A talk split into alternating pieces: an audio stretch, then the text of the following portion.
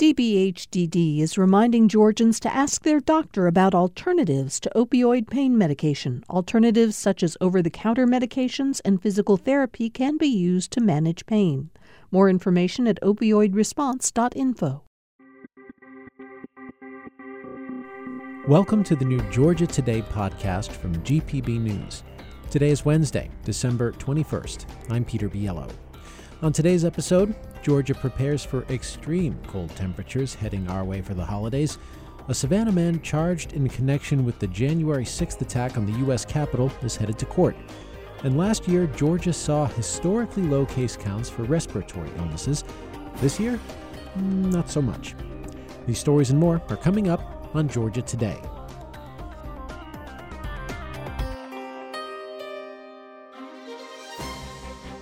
Governor Brian Kemp is declaring a state of emergency as dangerously cold temperatures move in across the state. That allows for resources such as propane to be made available for homes and businesses. Communities across the state are about to see temperatures that they haven't experienced in a decade or more. And we just want to urge all Georgians to be ready, and certainly that goes for our teams, and we are working on that as we speak. The National Weather Service has issued a wind chill watch from late tomorrow through Saturday morning. Wind chills could push temperatures as low as 10 below zero and 15 to 20 below zero in the North Georgia mountains.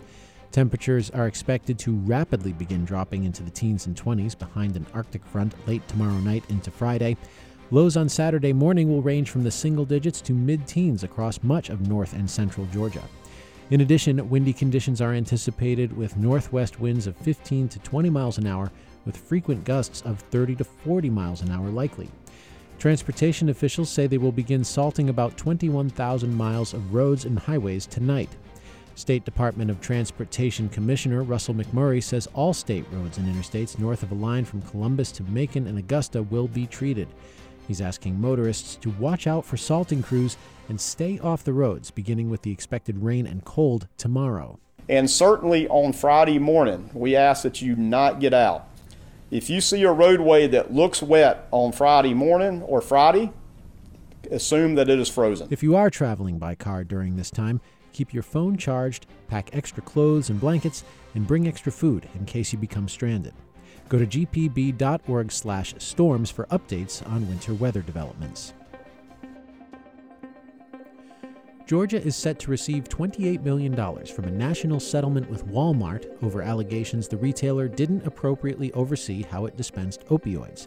GPB's Devins Wald reports Georgia joins 49 other states in settling with the company. The settlement requires Walmart to comply with state oversight measures to help prevent fake prescriptions from being filled.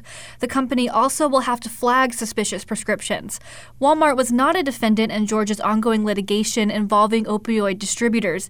Instead, the company approached the state with a settlement offer, which Georgia accepted. Georgia Attorney General Chris Carr says the settlement will be used to fund critical treatment and recovery services for those struggling with opioid abuse. For GPB News, I'm Devins Wald. A man in Savannah charged in connection with the January 6th attack on the U.S. Capitol is scheduled for a federal court hearing tomorrow. GPB's Benjamin Payne has this preview. Dominic Box will make an initial appearance before a D.C. judge on Thursday afternoon.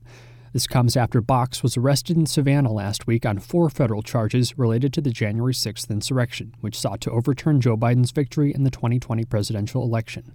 In court documents, an FBI agent says numerous photos and videos show Box breaching the Capitol building after marching from then President Trump's so called Save the Steal rally.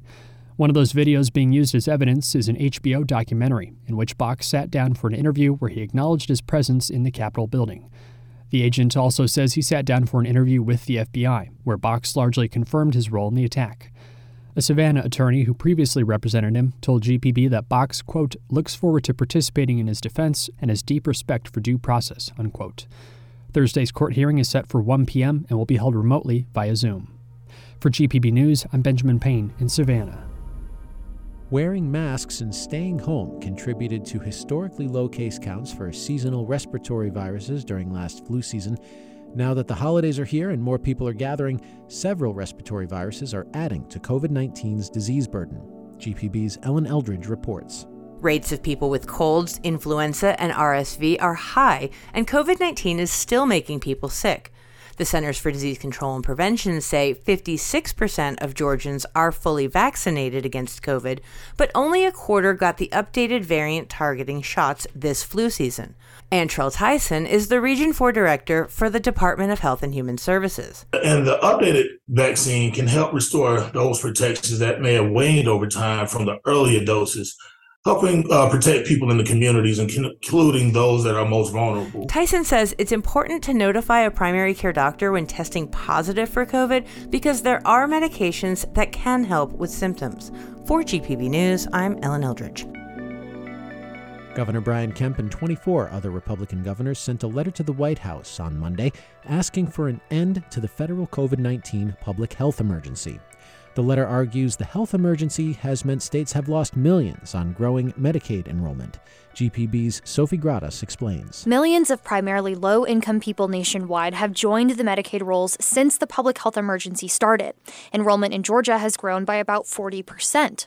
That's primarily due to an ongoing agreement between states and the federal government. To continue receiving extra funding from Medicaid, states cannot unenroll people, even if their eligibility under the program may have changed. While federal funds pay for most of the expansion, Republican leaders, including Governor Kemp, claim continuous enrollment is costing too much in state matching funds. The letter asks for the public health emergency to expire in April.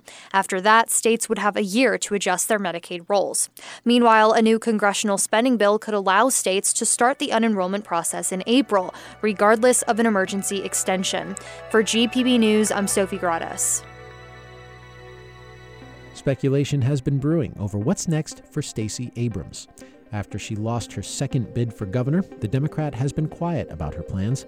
But in a national TV interview, Abrams highlighted Georgia's disabled community. GPB's Riley Bunch has the story.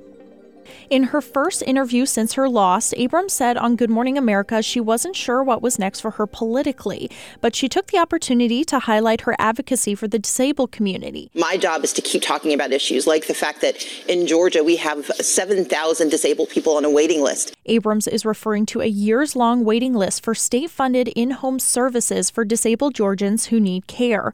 Now, an organization started by a former staffer aims to build a coalition of disability advocates across 14 southern states to tackle issues like that one. People with disabilities are facing the same problems, and we can better work together than separately. That's Dom Kelly, founder of New Disabled South. He says their goal is to bring attention to issues like access to care and the ballot box. Lawmakers in Georgia have been working to address the long wait for in home services and recommended more funds be put toward the system this year. For GPB News, I'm Riley Bunch. And that is it for today's edition of Georgia Today. For more news, check out our website, gpb.org/news, and sign up for our Georgia Today newsletter at gpb.org/newsletters. Your feedback is appreciated. Let us know what you think about this podcast. We'd like to know what we're doing well and what we could improve upon. You can send us a note by email. The address is georgiatoday at gpb.org. I'm Peter Biello. Thanks again for listening. We'll see you tomorrow.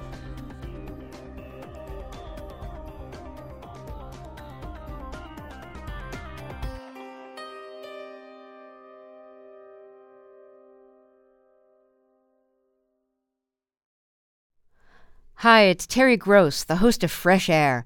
We bring you in depth, long form interviews with actors, directors, musicians, authors, journalists, and more. Listen to our Peabody Award winning Fresh Air podcast from WHYY and NPR.